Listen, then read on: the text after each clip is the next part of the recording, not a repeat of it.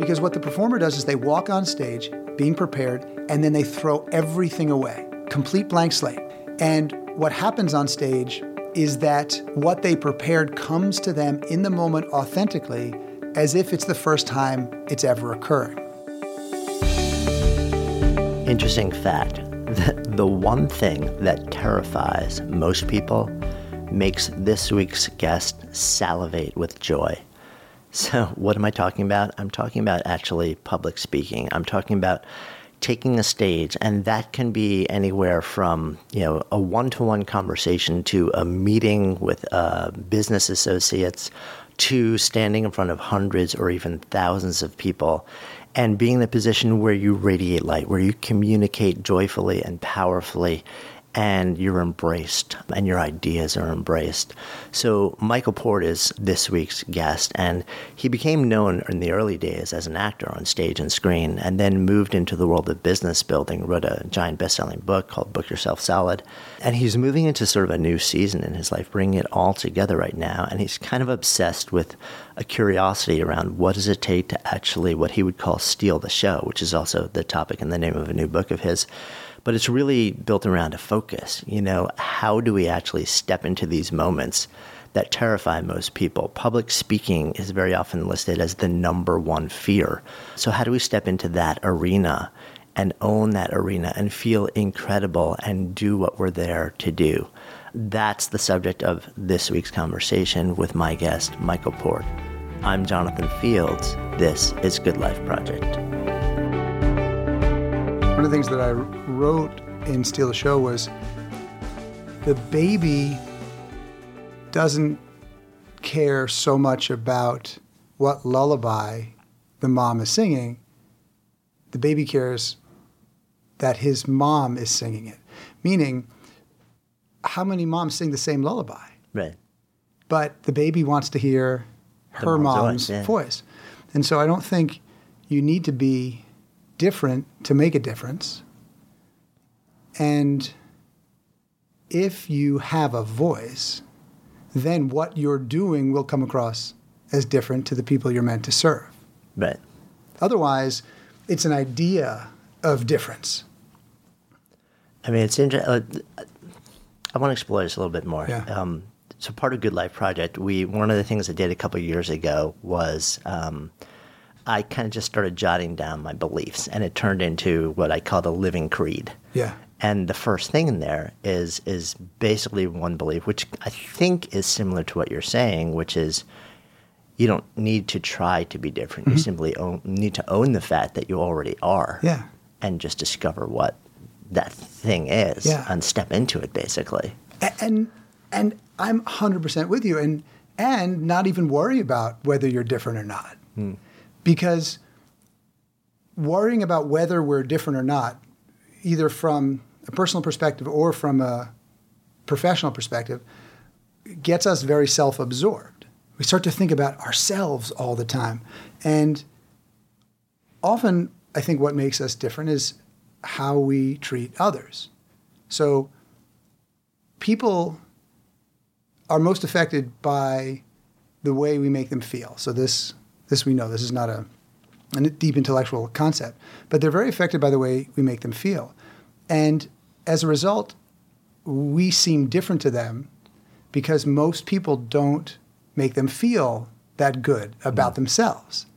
So you ever had that experience where you go to, I don't know, maybe a hotel, and they do some basic things really well, and you're completely bro- blown away. And you're like, why am I blown away by this? It's because the bar is actually not that high. So in, in public speaking, for example, the bar is not that high. that I know. It's really not. And so one of the things that you know that I'm I'm trying to get across is that you don't actually need to do that much to to shine when the spotlight's on you in comparison to what you think you might need to do. Hmm. And so you ever had that experience where you know you need to work on something, but the work just seems so enormous that you you just don't want to do it. yeah, we all have. Yeah. And I think people look at public speaking like that. Because you have a speech, seems like a huge endeavor to create a speech. and then rehearse a speech, and then to be remarkably good at it. It just seems so far away.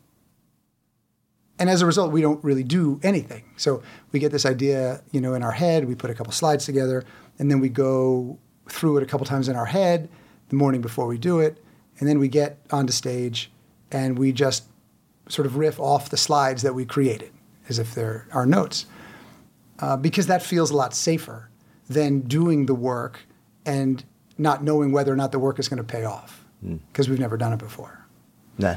Yeah. And, and then there's also the opposite uh, side or sort of side of the spectrum um, of people who just believe that they're so astonishingly good innately that, that, Yeah. that nothing applies to them and they That's step right. on stage and and, and um, maybe it's not a stage maybe it's you know we're just talking about sort of like day-to-day life it's really interesting right so and we've kind of just like dived right in here Yeah, with, yeah. without Sure.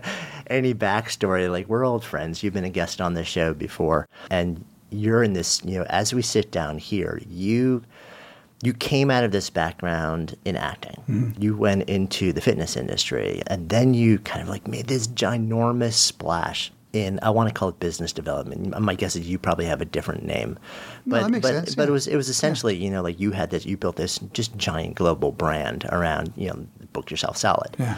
And you invested a huge amount of your personal life, your professional life, like everything that you did was building this machine, for mm-hmm. lack of a better word Yeah. phenomenally successful at it. Yeah.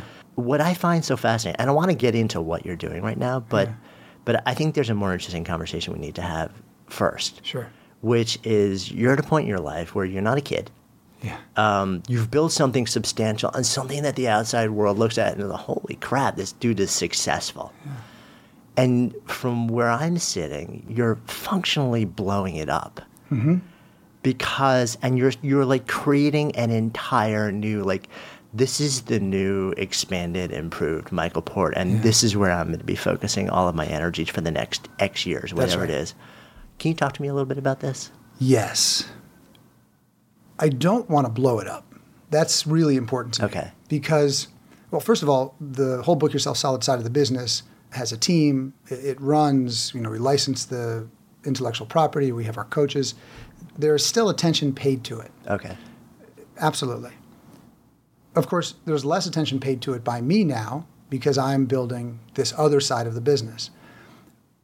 I have to be very careful not to blow it up because sometimes when we want to get into something new, we rebel against what we were doing. yeah And so we just say, well, I'm not going to do that anymore. That's it. I'm done. Scratch, boom, and I'm going to do the new thing. But what I'm attempting to do, instead of doing that, is reconfigure what I have pr- built to turn it into something new that might be even better. So it's not one or the other, but they both exist. They serve similar audiences. And I don't think I could have built the public speaking side of the business so quickly if I hadn't been able to take that message to the people that I've already been serving. And if I look at, and, and I, I, this idea, I, started thinking about this idea of reconfiguring what you have to turn it into what you want early on in the business because when I look back at my life, I, I didn't do that. I realized that I would just leave the thing that I was either done with or wasn't working that well, and then just start something new completely. So, you referenced that I had a, a history in, in the theater, in, in TV and film, and I have a master's from NYU in acting. Then I went out and worked professionally. And after about four years, I decided I don't want to be in this business because I have to ask other people to give me work, which that doesn't work for me. Hmm. I want to be able to make something myself. And of course, this entire business is about asking other people to help. You know, I have got a book coming out. Can you help? I've got Right. this. Can you help? Can you? So you're always asking for help. And I said, that's it. I'm done. I'm just done. I'm going to go into the fitness industry because I like fitness. I'll go on the business side of the industry because I didn't want to be on the fitness side of the industry. But I just left it entirely. And it took years for me to consider bringing that part of my world back because I think that I loved it so much that just doing a little bit of it would hurt too much. the theater part of it or the or, or all of it all being associated with that whole world would be too hard I just had to make a clean break. And now, with the work I'm doing, I'm able to, to call on all of my training, all of my experience, what I have always been passionate about, and do something with it. So, you know, finally, my student loans actually are, uh, are going to be um, well worth the, all the money that was paid back. But, but I think that it's a really very freeing. So I don't, I don't think that what I was doing was somehow not me. I think it was it was uh, just part of the path that led me to where I am today. And if I look back at the things that I did well, all of my experience as a performer is what allowed me to create the curriculum, the experiences, the programs, all of that kind of stuff. I really do think that my background in the theater and creating experiences is what really allowed me to come into that industry and create something a little bit different for the time because it was a long time ago. It was 2003 that I started, mm. which in our world is ancient history. Yeah. Right? right. It's like dog years or seven years, I think, uh, rightly. Exactly o- right. Online yeah. and media and information. You know, That's like exactly right. 20 years for every one year. That's exactly like right.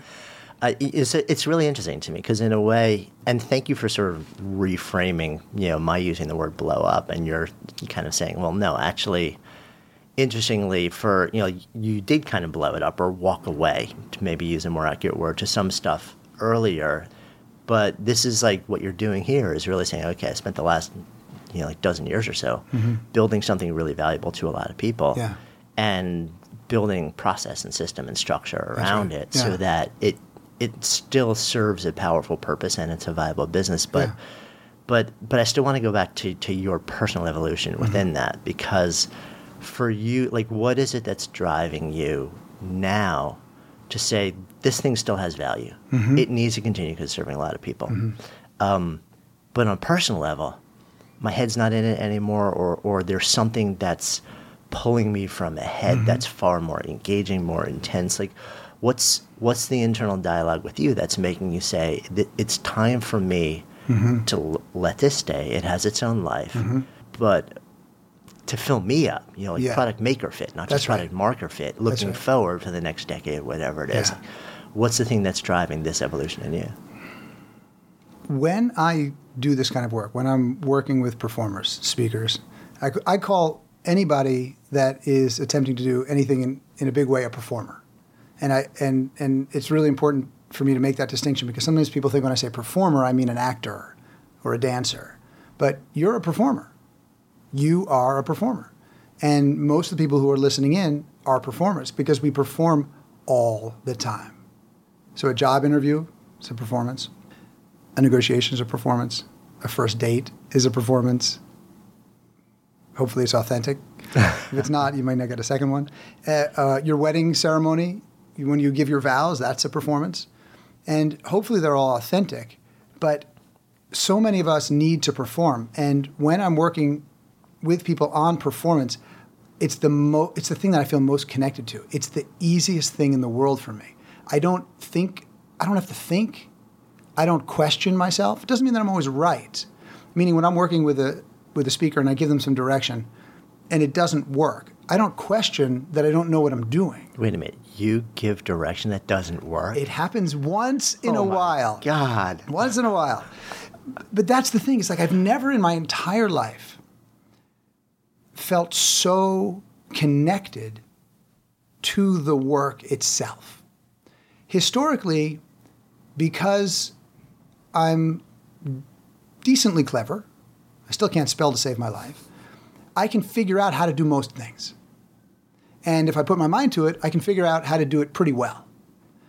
But when you do that and, and you're doing something that you're not really meant to do long term in the big picture, you in the back of your head, you, you, always have this question like, you know, am, am I you know, am I am I am I legitimate? Am I the one who should be talking about this? Uh, if I get questioned, will will I be able to you know stand up under the weight of those of those questions? And with this work, I have absolutely no doubt I've never felt anything like that in my life. That's a great feeling. So that's the feeling that I want to continue to explore over the years because it, it makes work worthwhile. And that's really important. Yeah. Um, use two words in the same sentence that a lot of people struggle with performance, authentic. Um, I know you've had this conversation with a lot of people, and I've had this conversation with a lot of people, and I haven't had a great answer. And I'm guessing you probably do have better answers to this, which is that, you know, people really feel that there's this split. Well, if I'm performing, mm-hmm. then doesn't that imply mm-hmm. that in fact it's a show? Mm-hmm. Which means that if it's a show, it's fake. Right. It's not real. There's Sure. you know like you know there is a an innate difference between authenticity and performance. It's like it's mm-hmm. just in the words. Like Right. and that's I think a lot of people struggle with that and feel like well if I call it a performance and then do whatever work I need to do to actually be good at performing, mm-hmm. almost by definition, that means that I'm walking away from the authentic, the mm-hmm. essence Sure. of what makes it real, of what like really connects with people. Talk me through this. That's a question that many people have. And I've been asked that many times. To me, the greatest performers are the most authentic performers. So let's, let's take a look at actors, for example. If we think about some of our favorite actors, the ones that people resonate with the most Daniel Day Lewis, Tom Hanks, Meryl Streep. The reason that you connect with them so strongly is because they're so honest in their performances. So, for example, if Tom Hanks is doing a movie where he's playing a soldier in World War II, he knows he's wearing a costume, he knows he's on a set, and he knows that he's being filmed. He's not delusional, he doesn't think he's that person. But when you see him going through something emotionally, he is actually going through that.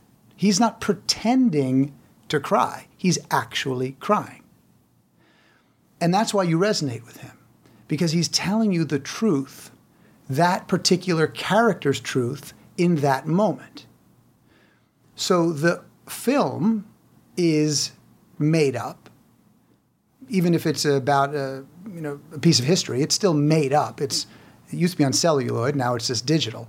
But you connect with it because it's real, because it's honest. Let's take a situation with our kids. We both have kids, and sometimes they drive us crazy. And you know, you are at that point where you feel like I'm going to get really angry and I'm going to blow up, and I don't want to do that. So I'm just going to take it easy and I'm going to talk really calmly and really work toward solving this problem or redirecting whatever it is. So, are you faking or are you authentic? And somebody say, "Well, I'm faking that I'm not angry." Really? Okay. So, does that mean you're lying to your children? No, of course not. You're playing a role that is the authentic role that's going to help you achieve that result. It doesn't mean you pretend when you're talking to your friend, I never get angry. I don't. I'm always in control. I'm completely calm. That's just sort of making up a world that doesn't exist. We need to adjust our way of being and our styles of behavior constantly, all day long, with each person that we meet. So if I'm spending time with you, you have a different energy than if I spend time with another friend.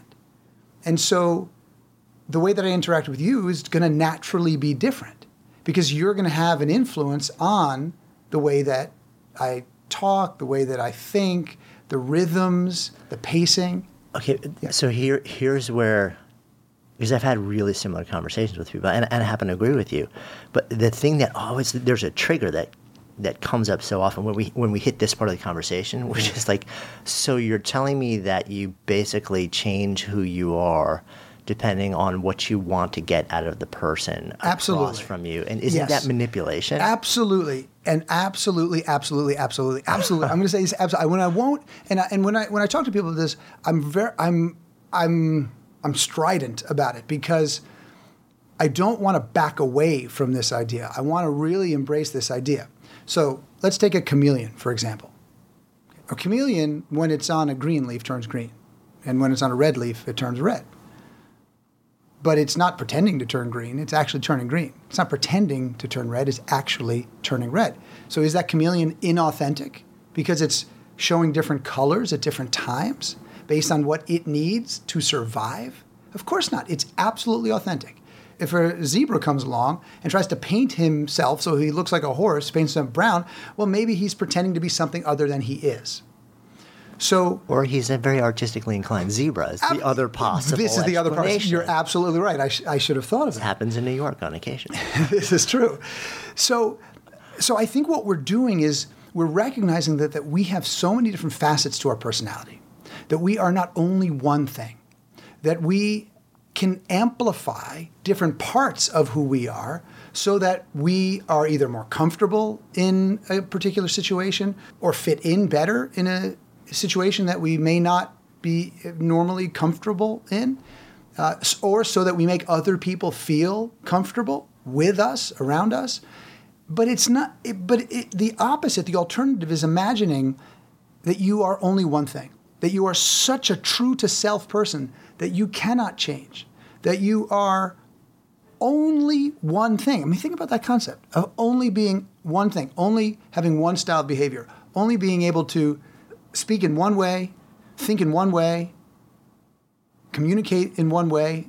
And I think we have much more at our fingertips, much more available to us. And I do think that it is good to have an objective and to go after that objective. I don't think there's anything wrong with that.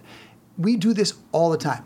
Most people have an agenda when they are living period. Yeah, well, I, and I, I don't disagree with that. We open yeah. our eyes in the morning, and you know you have to make decisions. You're interacting with the day yeah. all day long, and there are there's a give and take with yeah. almost every engagement that you have throughout the yeah. So we do it. Let's just do it intentionally, and let's do it authentic, authentically in service of our goals, in service of the things we want to make happen.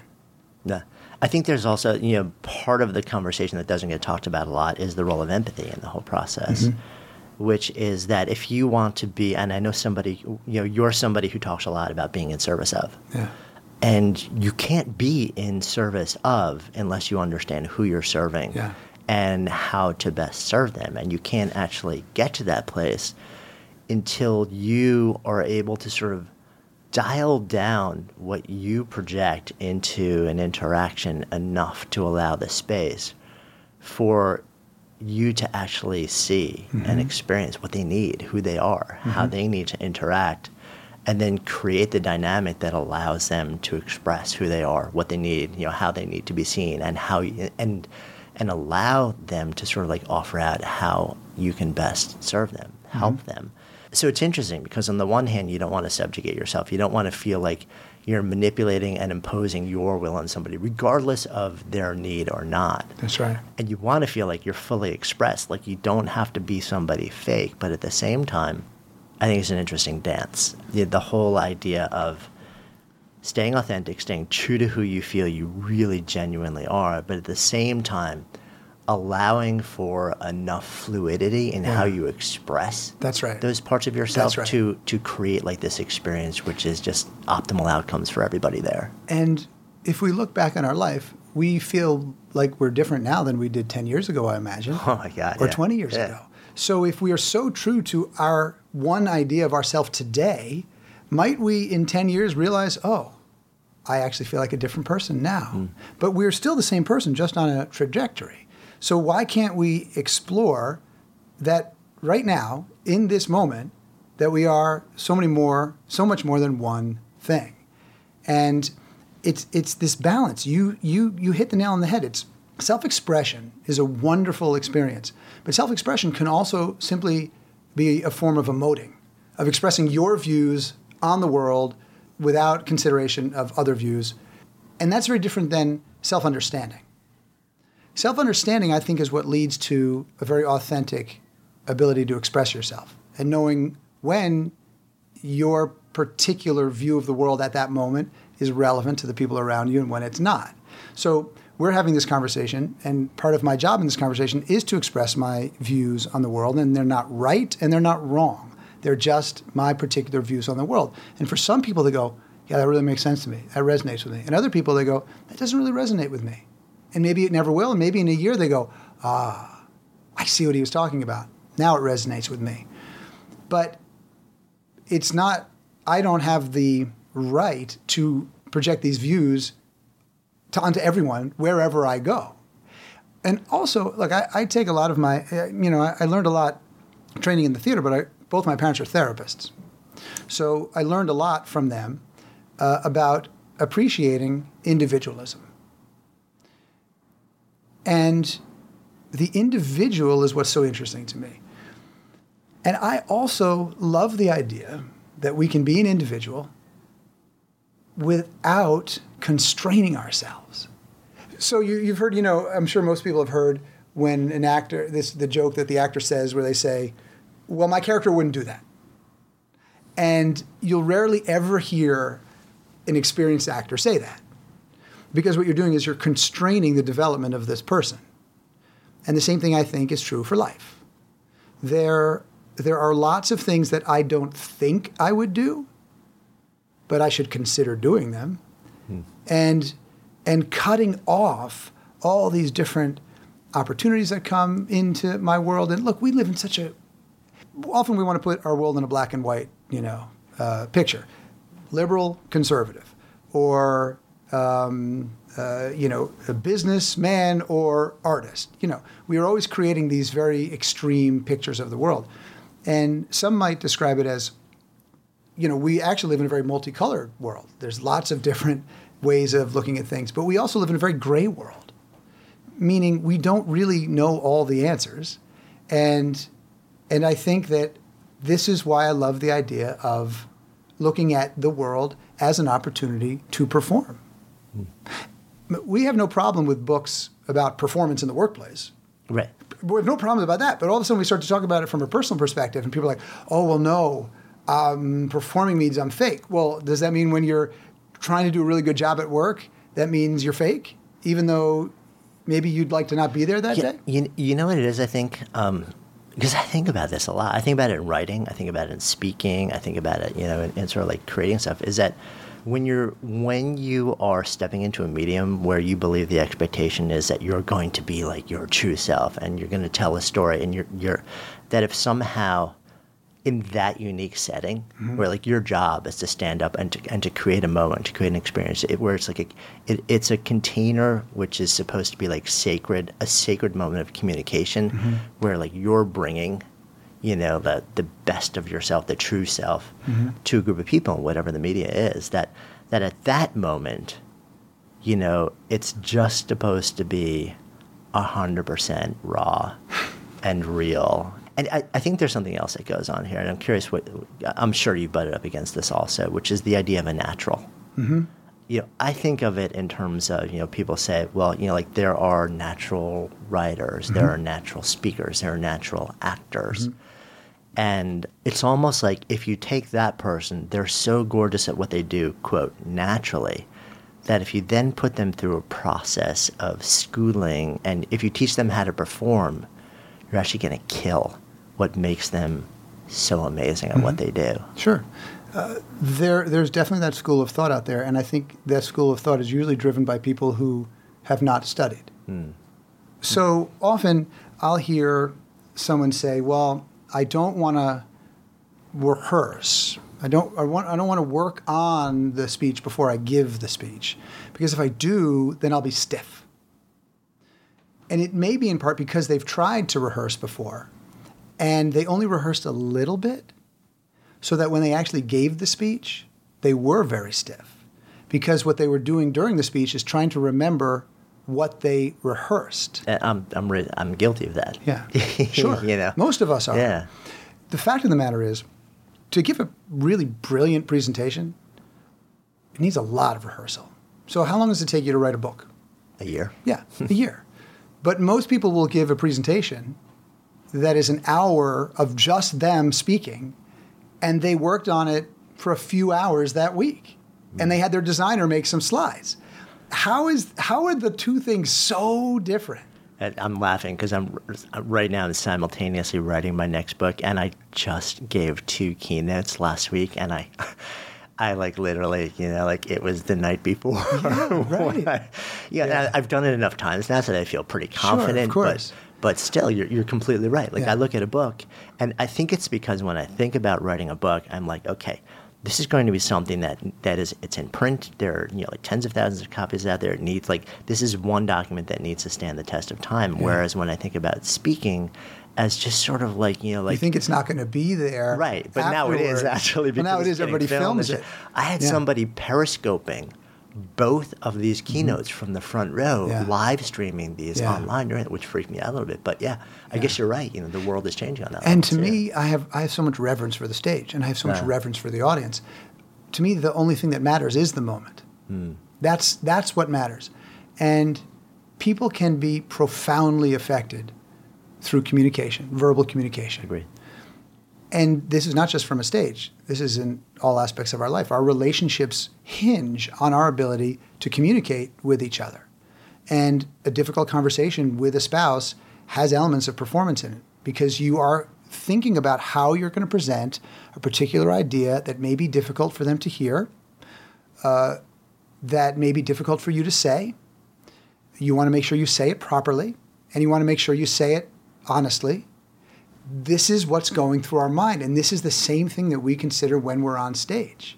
And you've never had a significant other tell you, like in the heat of a conversation, dude, just stop performing and just like be real. Never. Ever. Interesting. Ever. Because if we're really honest, we would admit that we are thinking about the outcome of conversations that we're having when we're having that conversation. Or we're just completely lost and we're just spewing our feelings all over the place and we're not actually focusing on trying to achieve something with, you know, the other person on the other end of that conversation. I think it's like this. People, in, it's the same thing in sales. People say, people say, I don't know about sales. You know, I, I feel like if I, if I do sales, then I'm going to be really, you know, cheesy and slimy. And so I always ask, Are you cheesy and slimy? And they say, No, of course not. I say, Well, then you don't have to worry about it. You're not going to be cheesy and slimy. If you, you know, operate in a world where you think you can just take and you can't give, then you'll come across as, you know, a little bit slimy, for lack of a better word.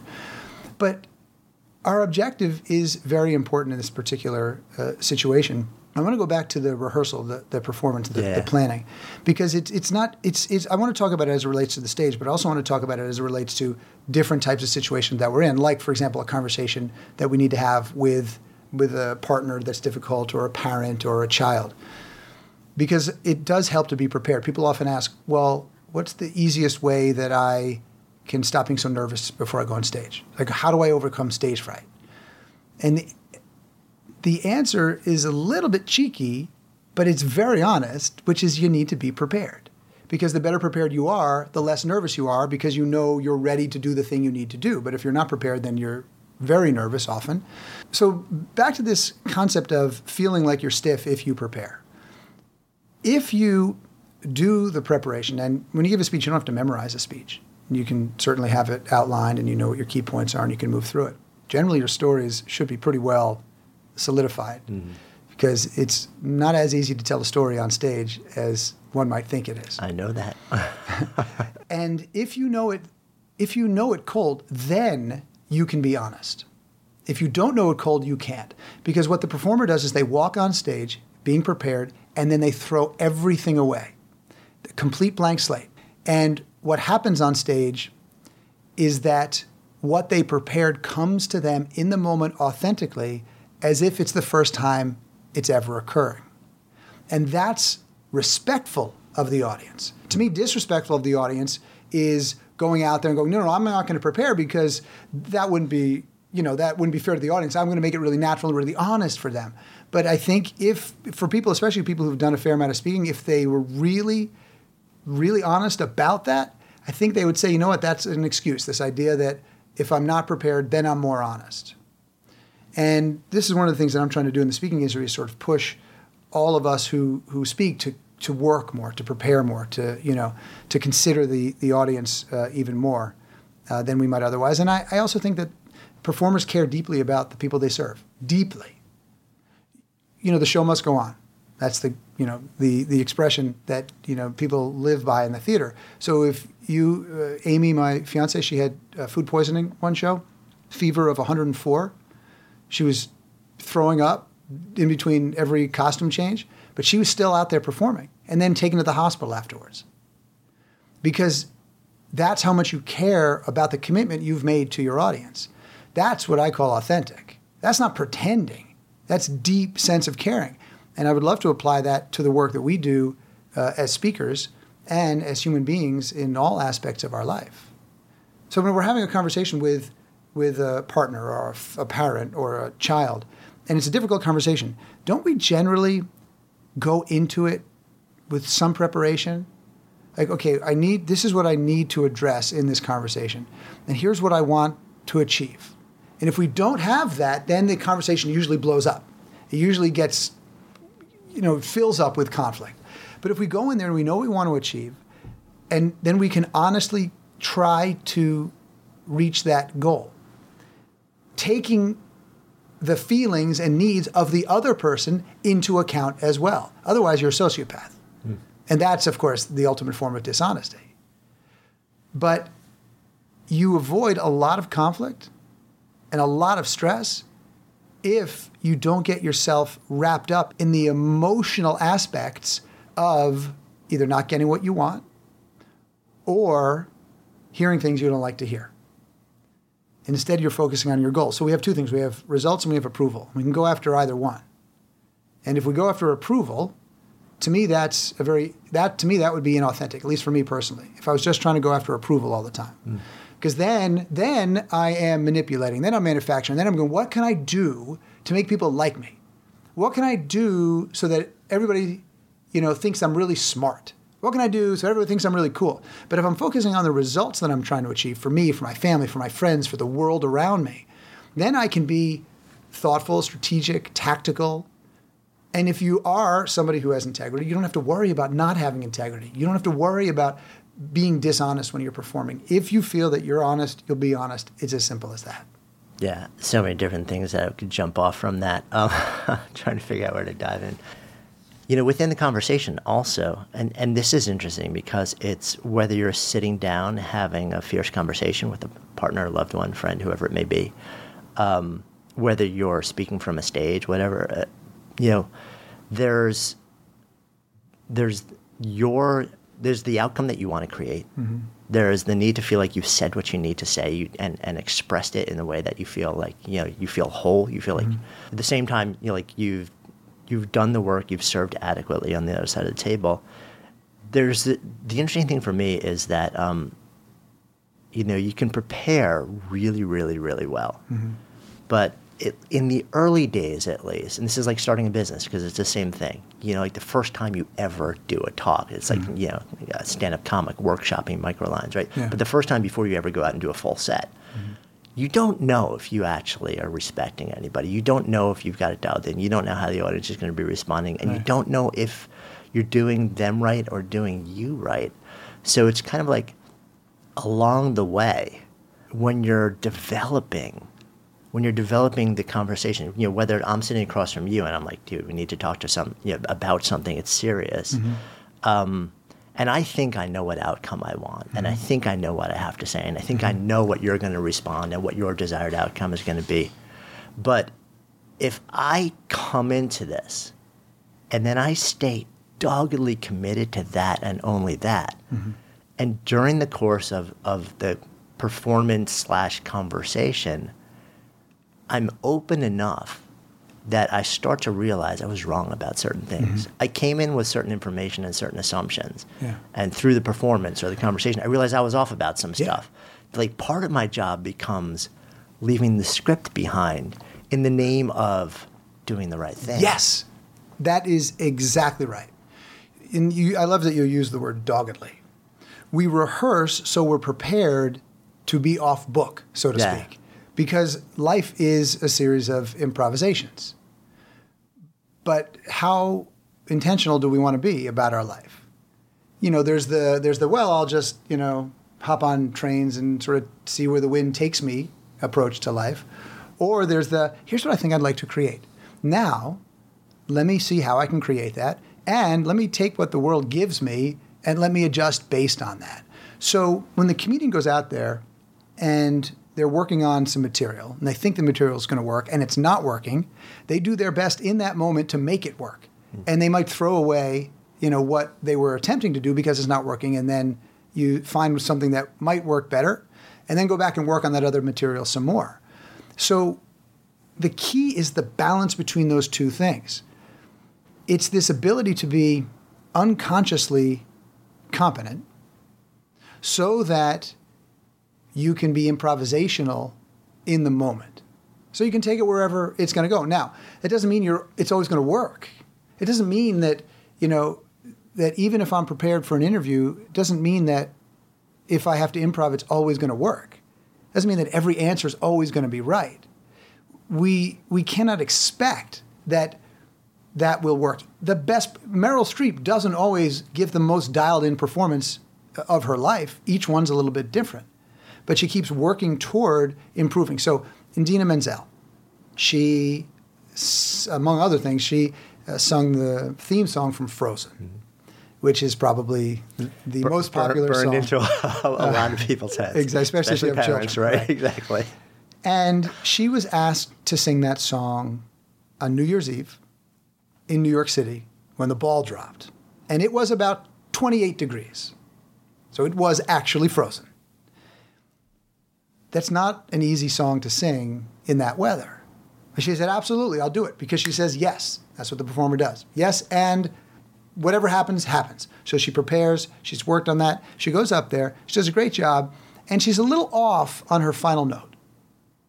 It's a big note, big, big note. And it's what one might call like a, she pushed it, is the theatrical term, and it, it was a little bit off. Okay, there's one note. The internet blew up. The internet went nuts. Twitter, Facebook, th- screaming about what a hack she is.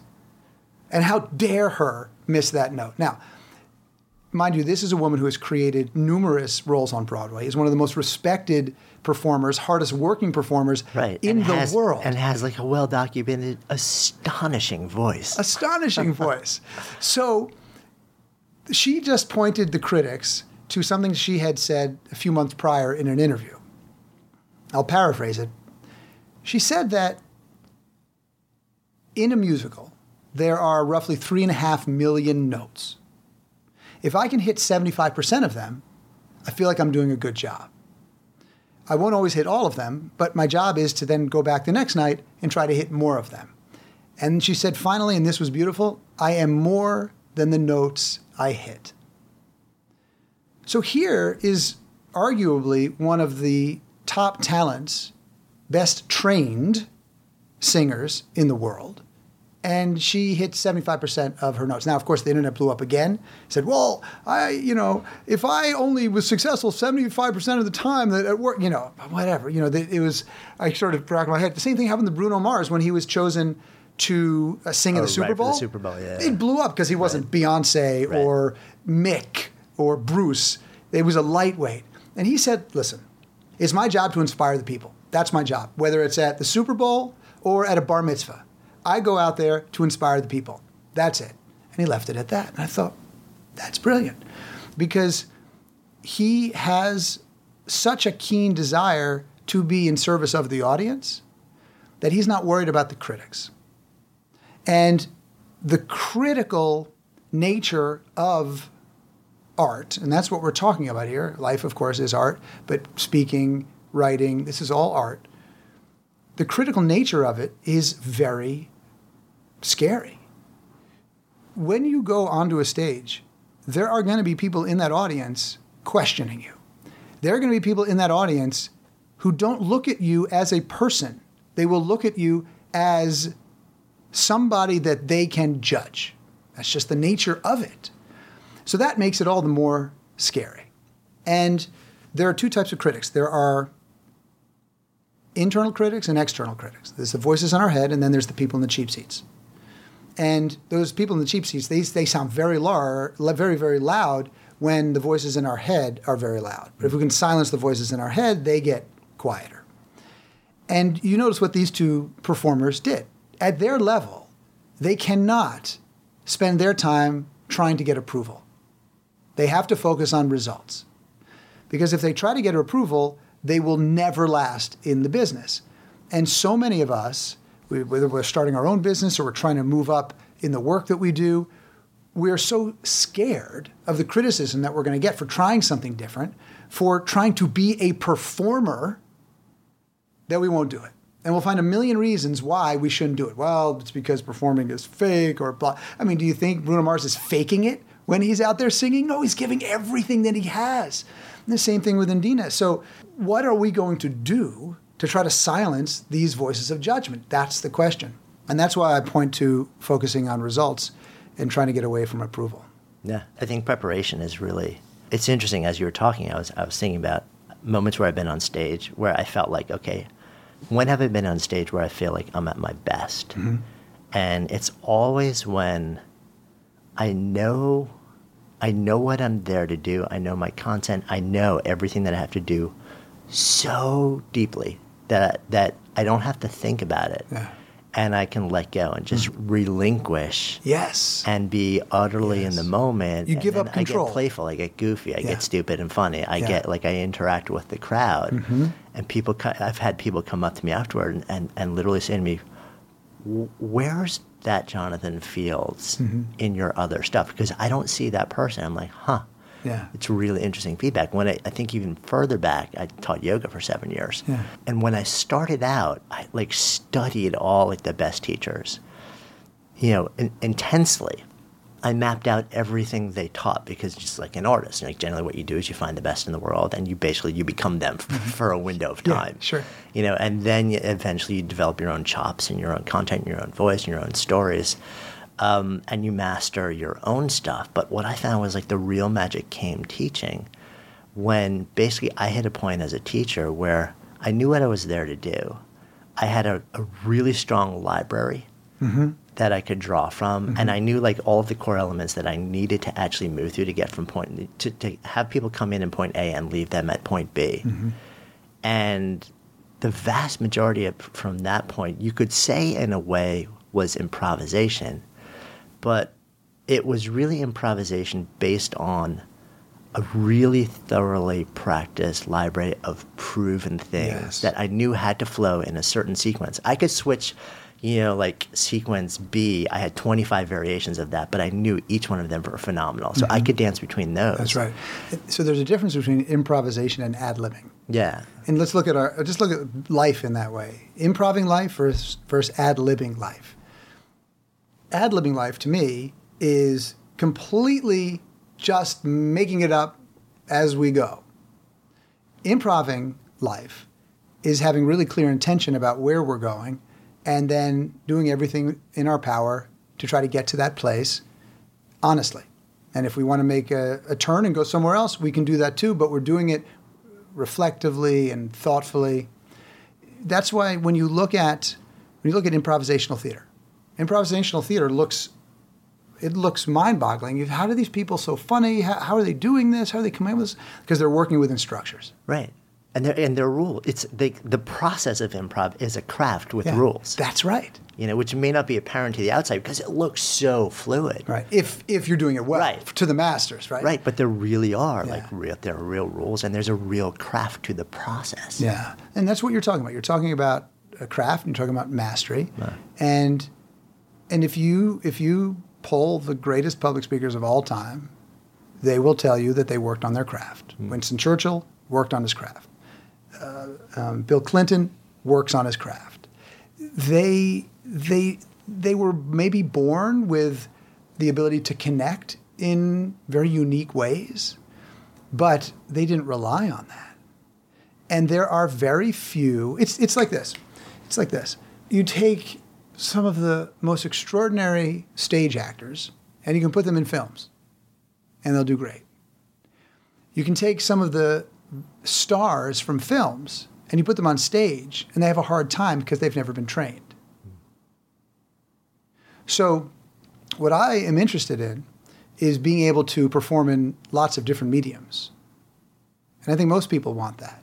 So, if they have the skills and the performer's principles really driven into their core, you know, so it becomes part of who they are, uh, then uh, then they're they're comfortable in all these different situations. So they know how to say yes as opposed to no. So I would never hire somebody who is the devil's advocate, not interested in the devil in the room.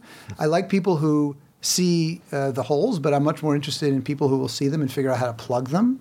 So many of us will operate from this perspective of no, but the performer says yes. And how about this? Yes, that's interesting, and maybe I'll try this too. Yes, and what about this? So we are always focused on trying to make the world a better place. Period. We're also very, very good at acting as if. We use our imagination. So when I first started writing books, I didn't see myself as an author. I hated writing when I was a kid. It's the last thing I wanted to do. But I had to imagine that I was an author.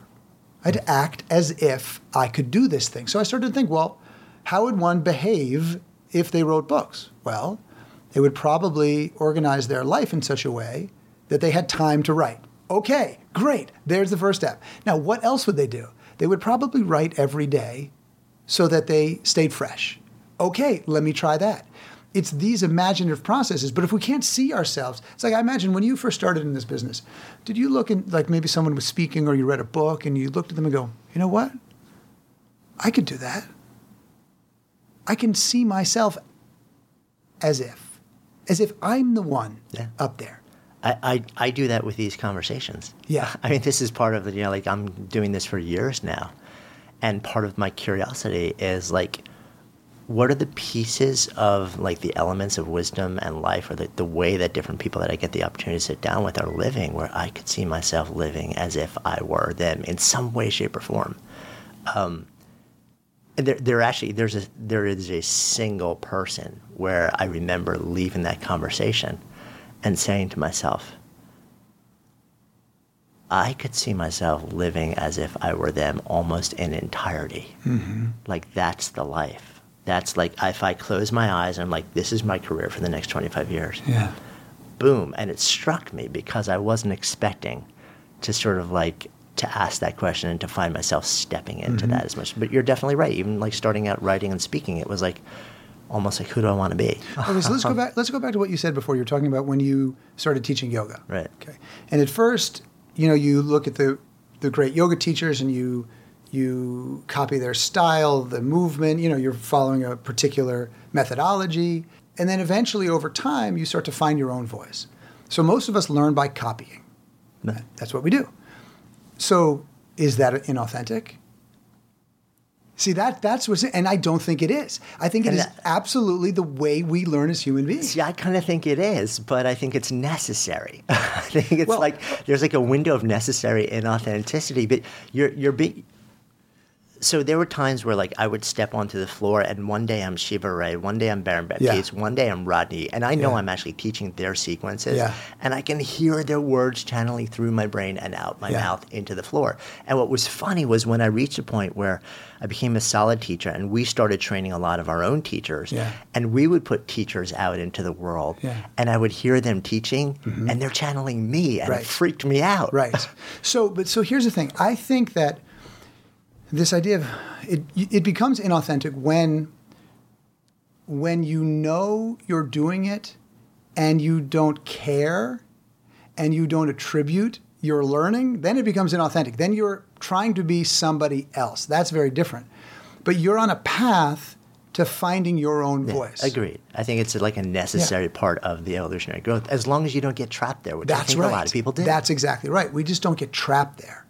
It's very easy to get stuck there. Yeah. And that's what we want to try to avoid. And, you know, it takes some effort to climb out of our sort of disclosive space that we've been living in, this smaller space where we hear all these other voices in our head and try to find our own. But this is how we learn. So this is how the baby learns. Is the baby inauthentic when they're copying the parents trying to walk? Of course not. But I, th- I think there's so much fear, right? Because if I'm teaching, but I know in the back of my mind, you know, like I'm sharing this story from this person, or like Mm-hmm. I'm using these words or this phrasing from somebody else or this sequence, and somebody judges that, Mm-hmm. I can kind of say to myself internally, uh, but they're not really judging me. Ah, sure. They're judging the person Yes, I stole from. that's right. Or quote, learned from. yeah, yeah. But the Sure. moment I go out there and I'm like, this is my words. Yeah. These are my stories. That's the performance this is my paradox. presence, right? Yep, that's the like performance all of a paradox. sudden, if they hate it, if they're like that sucked, it's n- entirely on me. And most people don't want to expose themselves Mm-hmm. to that level of judgment. Not, but not understanding that if you don't, you destroy all the possibility that Mm-hmm. goes along with it. That's exactly right. That is the performance paradox right there. So sometimes when we want something so badly, we pretend we don't Yeah, want no it. doubt. Because if we if we admit how much we want it, we don't get it, then it hurts way too much.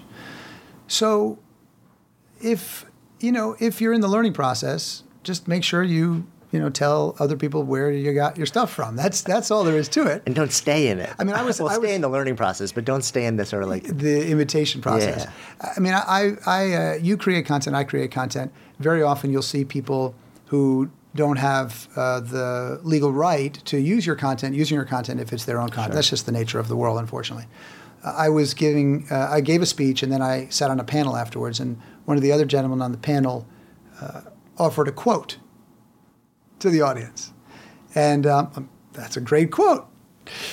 Uh, so afterwards, uh, I said to him, "Hey, so, so that's a really interesting thing you said. Where'd you Where'd you hear that?" He's like, "Oh, I don't know. I, I maybe I don't know. Maybe I just made it up. I'm not. I don't know. I think I probably just made it up." Oh, because actually, you should look at page 32 in, in, in Book Yourself Solid in Busted. 2000. But it wasn't him. He heard it from someone else yeah, of course, who didn't, of course. and that's just Right. the So way he it has no idea that. yeah. Exactly. But so so I think one of the we feel often like a fraud. Most people do. Even the most successful people in the world often feel like a fraud. You say, ah, do you know who am I to be here? Wh- Who am I to say this? You know, um, uh, isn't it already been said before? You know, other people know more than me. These are the things that that often go through our heads. And if we don't recognize that it's okay to learn from other people and to share what other people have taught us, attribute it to them, we won't look stupid. It won't look like, oh, we don't know anything because we're sharing attributed ideas. But we will feel like a fraud if we are not attributing it. And we will do things to sabotage ourselves.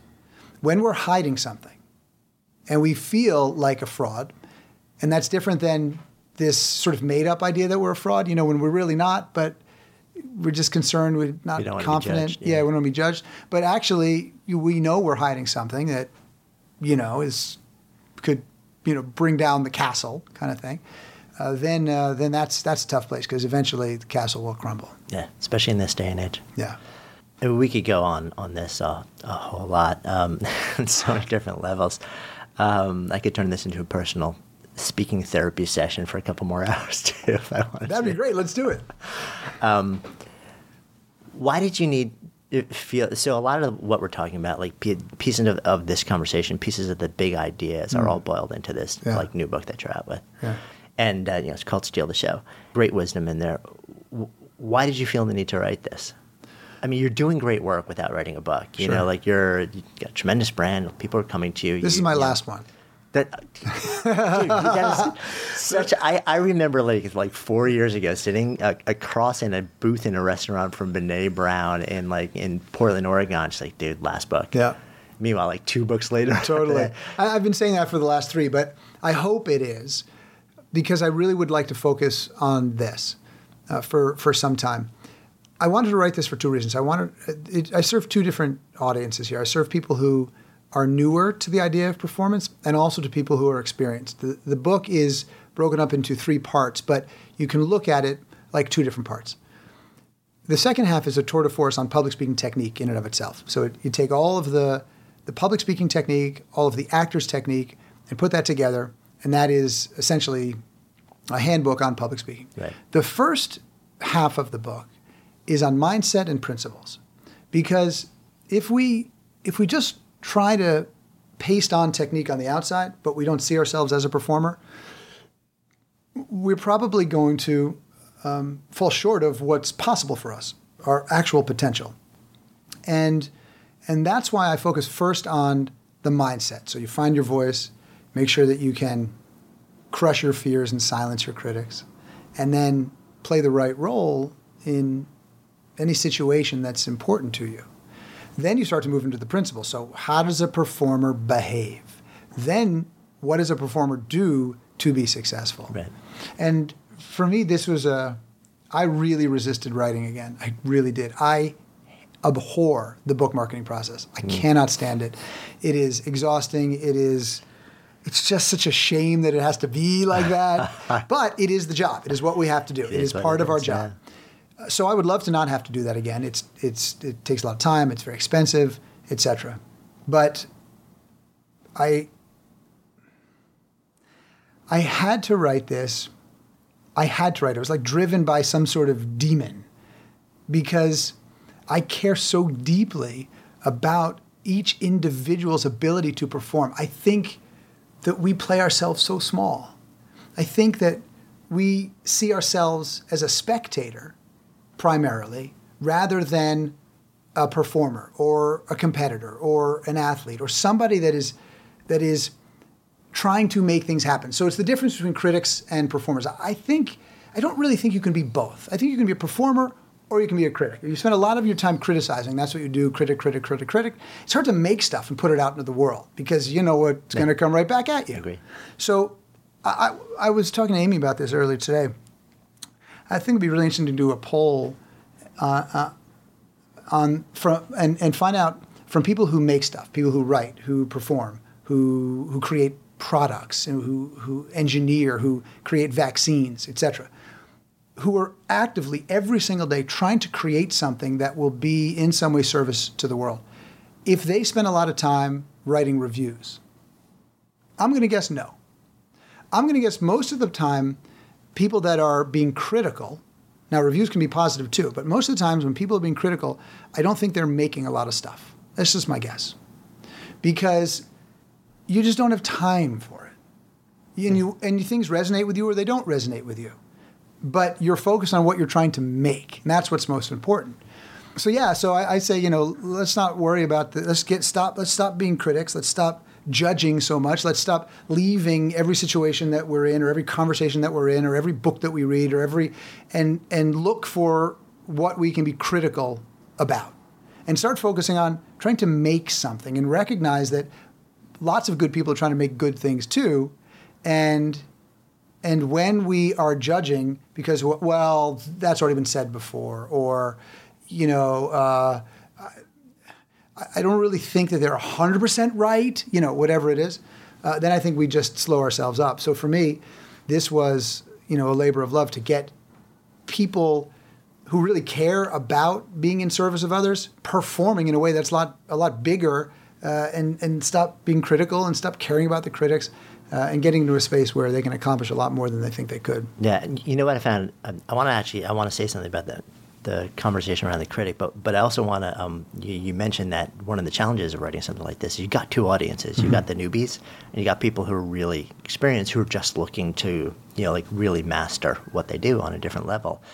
And it was interesting because when, like you said, you know, the early part of what you offer is around mindset, mm-hmm. and you might be inclined if you've been doing this for a while, to kind of say, "I'm going to skip to like yeah. the real tactical stuff," yeah. forgetting the fact that you know what we forget the basic mindset stuff.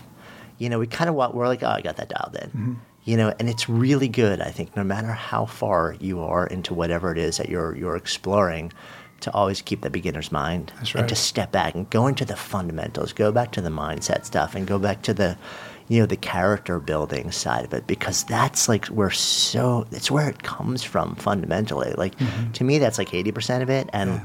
the, all the strategy and the tactic and the technique is the stuff that like takes you from like eighty to hundred. Yeah. But well, you said it, character building. Yeah. So an actor creates a character to tell a story to an audience. Ah, busted. I circled myself right into You see? and what are we doing as performers? We're trying to improve our character. Right, yeah. So that we can create uh, an experience for the people around us that has meaning. Yeah, I'm with you. One other thought on what you said about um, the process of creation versus the process of criticizing. Yeah. Um, and you see this in business, you see it in brainstorming and ideation. Like when those things happen simultaneously, it's a disaster. It doesn't work. Yeah. You know, there's convergent and divergent, which is the same thing. You know, and they ha- they kind of have to happen sequentially, mm-hmm. not simultaneously, or else you just end up with like chaos.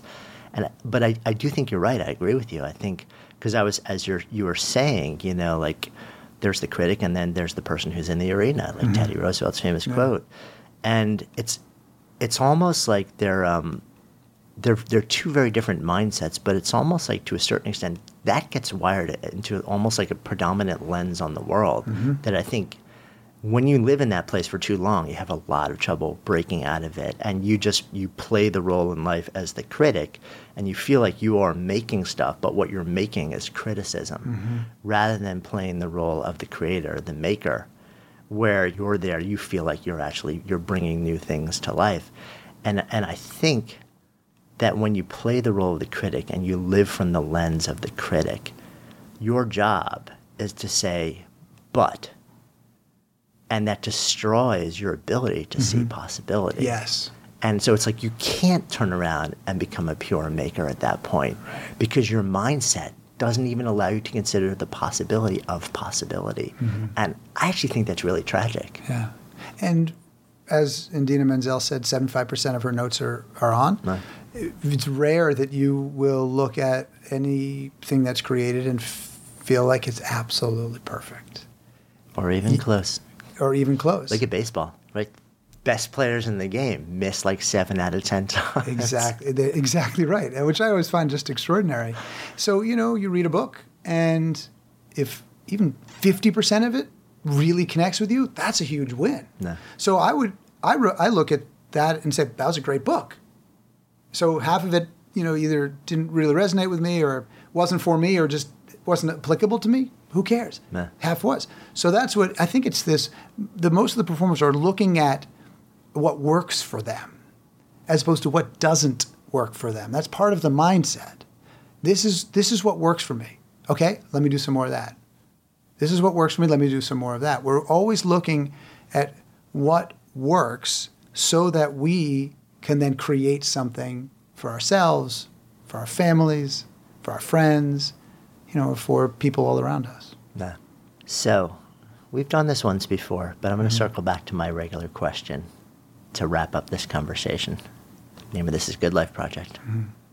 Offer that term out to you, sitting where you're sitting now. Mm-hmm. A couple years after we had a, you know a similar conversation, how do you answer that question? What does it mean to you to live a good life? I remember the when you asked it to me the first time, my answer was peace. Yeah. That's what I that's what I was looking for, peace. And of course the same thing is true. I would say I want to feel peaceful. I'm at a point now. Remember we were talking about before that we change, you know, over time. We don't play one role. I want to have fun. I want to have a lot of fun. I want to have fun with my soon to be wife, with our kids. I want us to have a house that is fun. You know, we're good at getting things done. We're good at taking care of each other. You know, we're good at taking care of other people. And I think it would be really nice to focus on fun as well, because it's not all about work. You know, uh, uh, I sometimes say that all work and no play make big thoughts go away. So I want to have fun. Awesome. Thank you. You're welcome. Thank you. Thanks so much for joining in this week's conversation. You know, if you've actually stayed till this point in the conversation, I'm guessing there's a pretty good bet that you've gotten something out of this episode, some some nugget, some idea. If that is right and you feel like sharing, then by all means go ahead. We love when you share these conversations and get the word out.